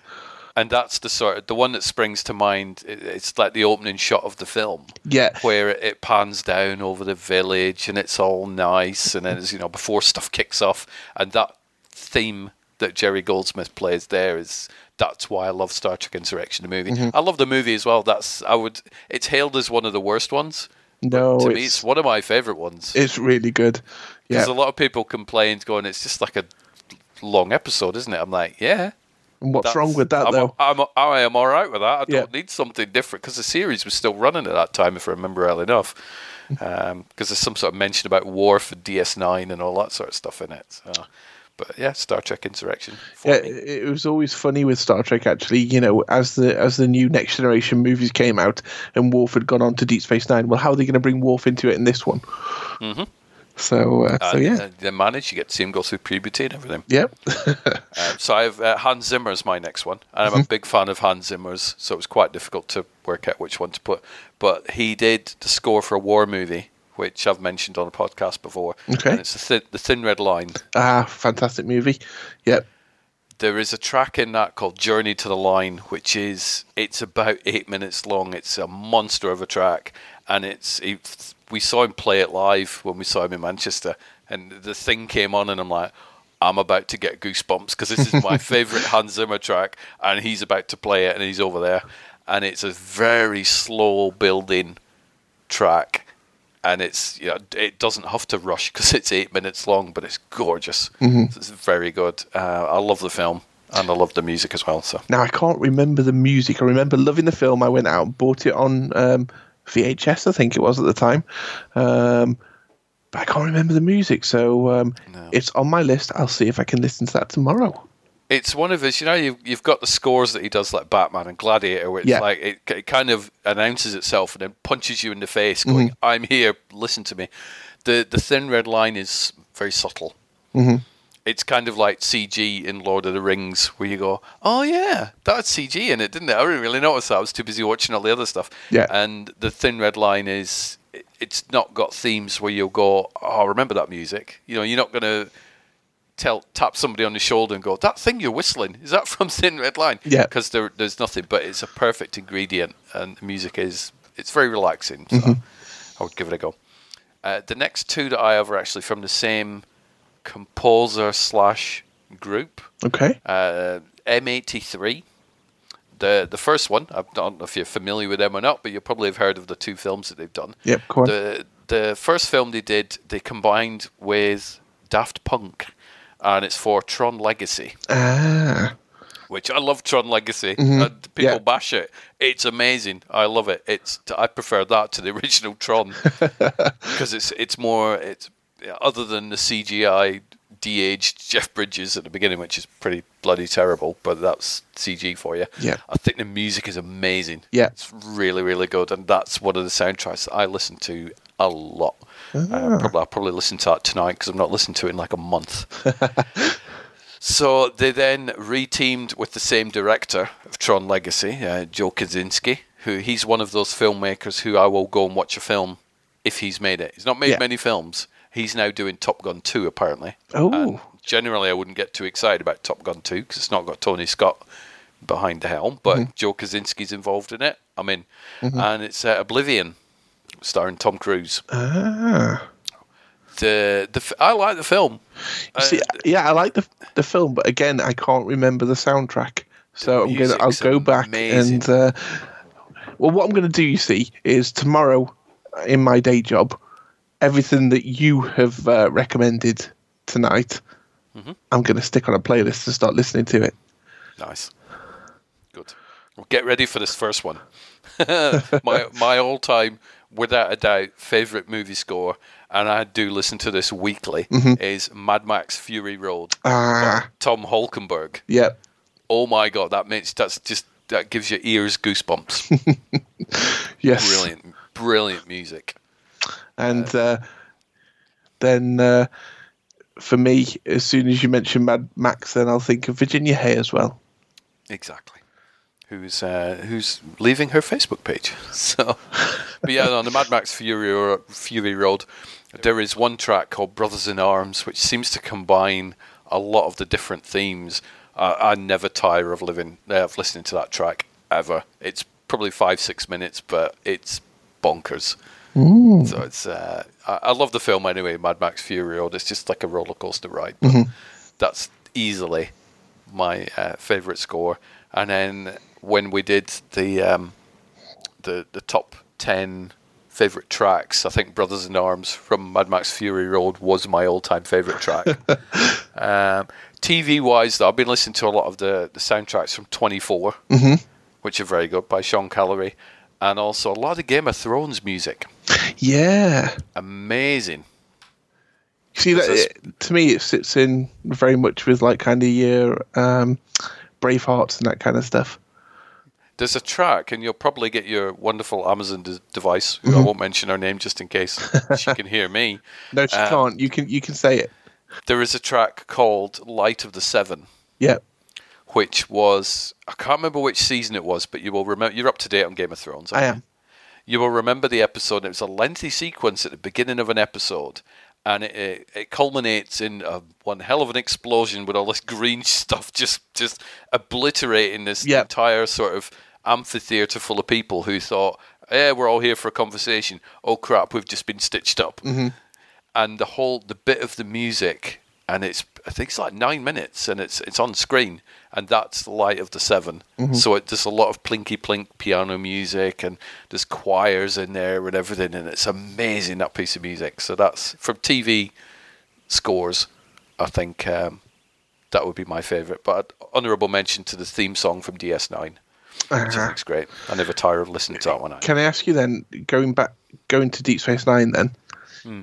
original theme or the kind of jazzed up theme after Worf jumped on board? Um, probably the slightly jazzed up one. I think I can't Yeah. really remember them too much. Mhm. Uh, I mean, I remember the theme, but I don't remember the differences between the themes. But I think I, it was the sort of later ones that I preferred. Yeah, they they basically went and added more to them to make them a bit more kind of edgy. Yeah, they did a bit more oomph. I think was Yeah. added, wasn't it? So Hmm. But it's a lot. So you've got a few soundtracks to listen to tomorrow. I have it'll give me something to do. I'm going to spend part of my tomorrow watching Bohemian Rhapsody, which I picked up on uh, on DVD. Which yeah, I'm sure it's good. Apparently, the soundtrack's amazing. Yes, I'm sure you would hope. yep, you would definitely hope. But I'm looking forward to the film. Yeah. Um, you know, I'm not going to mention who directed it because nobody, nobody has. I think Bohemian Rhapsody has become the first film ever to win multi Oscars when nobody mentions the director's name because he's a big old rapist. Um, so yeah, but so people don't like him. So it's the, the film's getting lots of praise, but nobody's mentioning the director's name. So as that's the way it should be. And I'm also going to spend probably about four hours over the next few days watching a, an HBO documentary called "Leaving Netherland." Neverland Oh. um, which is a four-hour documentary. It's actually on t- um, UK TV over two nights. I think it's Channel Four that's showing it. I think it starts Wednesday and then it'll conclude on Thursday. and it is I don't know how many people, but it's it's an expose of the Michael Jackson um, charges, shall we say? Mhm. And a lot of people who have watched this have said that this this documentary is so convincing that we kind of doubt that anybody will go. Do you know what? I, I don't think he was. I think I think he was all right. I think he was just misjudged. Supposedly, this documentary's like, yeah, he's pretty much. Yeah, we think he was. Mm. So it probably won't be a fun watch, but it, that's it showed at the Sundance Film Festival the other month, and then the sort of waves were coming out as all these people s- saw this thing, and the Jackson family were obviously phoning their lawyers up and all this sort of stuff. But it sounds like a pretty powerful documentary, so I'm going to give that a go. So I'll let you know what that's like. Mm. Um, I'm also going to try and watch Isn't It Romantic? So Yep. we could talk about that on the next podcast. I think you'll enjoy it. And as long as Bob's back, we will try and do our uh, top five geek moments of our lives. That sounds very good. Should be fun. So, what are you up to for the rest of the evening? Not much you're going to retire. Uh, I'll probably have a look at what's on TV. I think I've got one episode actually, The Orville, that I do need to catch up on, so that might be a good one. Um, I've got a few episodes of um, Discovery to watch, so yeah, probably a bit of TV tonight. Not a movie, but TV. Exactly. Sometimes I don't know. Do you prefer watching movies or TV? The thing is, before I came on the podcast, Yeah. literally 99% of the time I would watch the TV. Only since being on the podcast have I had to up, up my movie game. Well, and here's a genuine question for you as well. Do you are you happy that you've upped your movie game, or do you kind of miss watching Yeah. TV? Yeah. I, I miss it in a way. And sometimes, like, I fall back into it. So I'll be watching TV, TV, and I think, oh, I've got a podcast in a few days. Better watch a movie. Yeah, but I think the thing is though, it's like if you were to show up every week and all you've watched is TV episodes, I think that's fine. Mm-hmm. Because I'm kind of the other way around, where I watch more films than TV shows, and I'm trying to f- tip the balance because it's not easy. As, as you'll know, it's not easy trying to watch stuff No. for a podcast because you've got real life going on as well.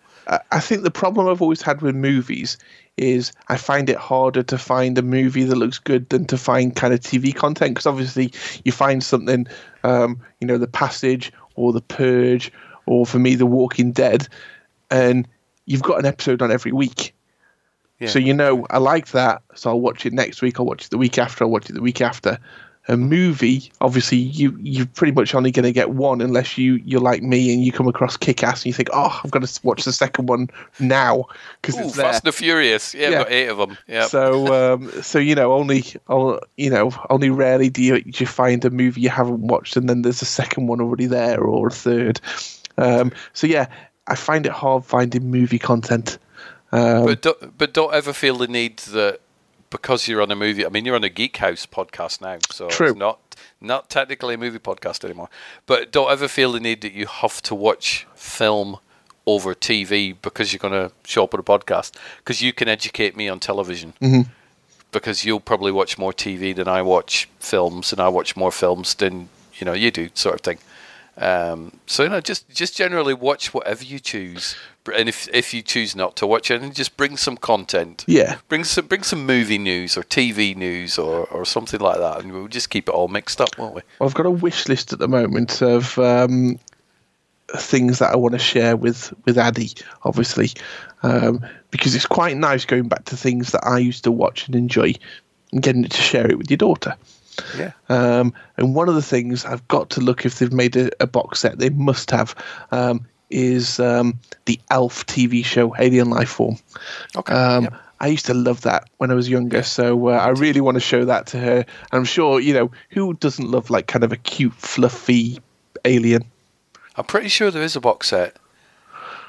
I've seen one. I don't. I, I can't remember when I saw it, but I've seen, and that would be the only reason that show gets mentioned on a on a press release site, wouldn't it? Is if Mm. something's coming out about it. But I'm pretty sure there is an Alf. So, uh, and obviously, you know, I've got the uh, the sci-fi news website. So if anybody's listening, and you are, you know, producing something, you are marketing something, let me know. Send it my way.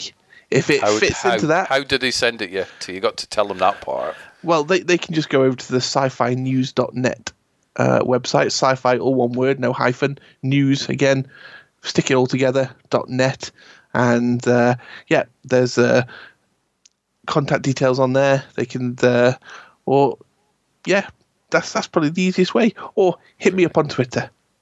Yes, exactly. Mr. R. Mr. Dyer. R. Dyer. Not Mr. D. Dyer. No. You'll get taken to a whole different person. Although, you know, both cool people. Saying that, he might like know. sci-fi. He still might like you to send him something. Well, I've got three Dyers on my um, my timeline now. I've got you. Yep. So, Mr. Robert Dyer. I've got Mr. Danny Dyer. And I've also got Mr. James Dyer, who works for Empire Magazine and does the Ah. Pilot TV podcast. So We're all yeah, coming out the I'm- woodwork, obviously.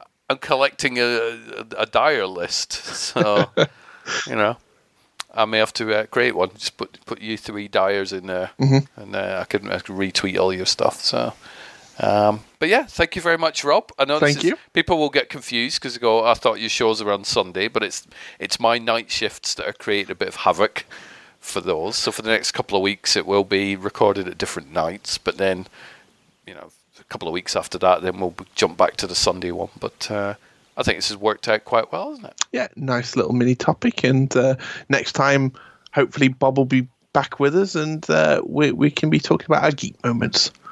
Exactly. Will you enjoy your evening, Rob? You hope too. You, hope your your back gets all better after your your uh, your, your collision. Yeah. And uh, I will chat to you throughout the week. Sounds good. Thank you very much. No problem. Take care. Bye bye bye.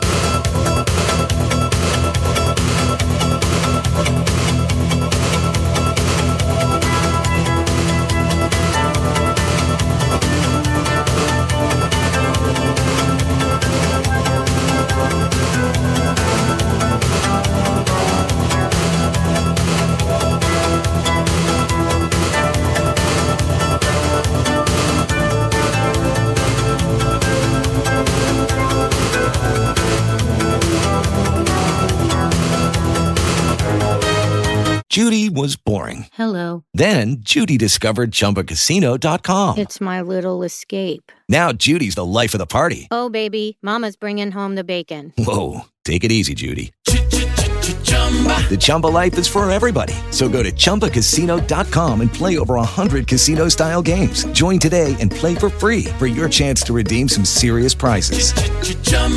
ChumbaCasino.com. No purchase necessary. Void where prohibited by law. 18 plus terms and conditions apply. See website for details.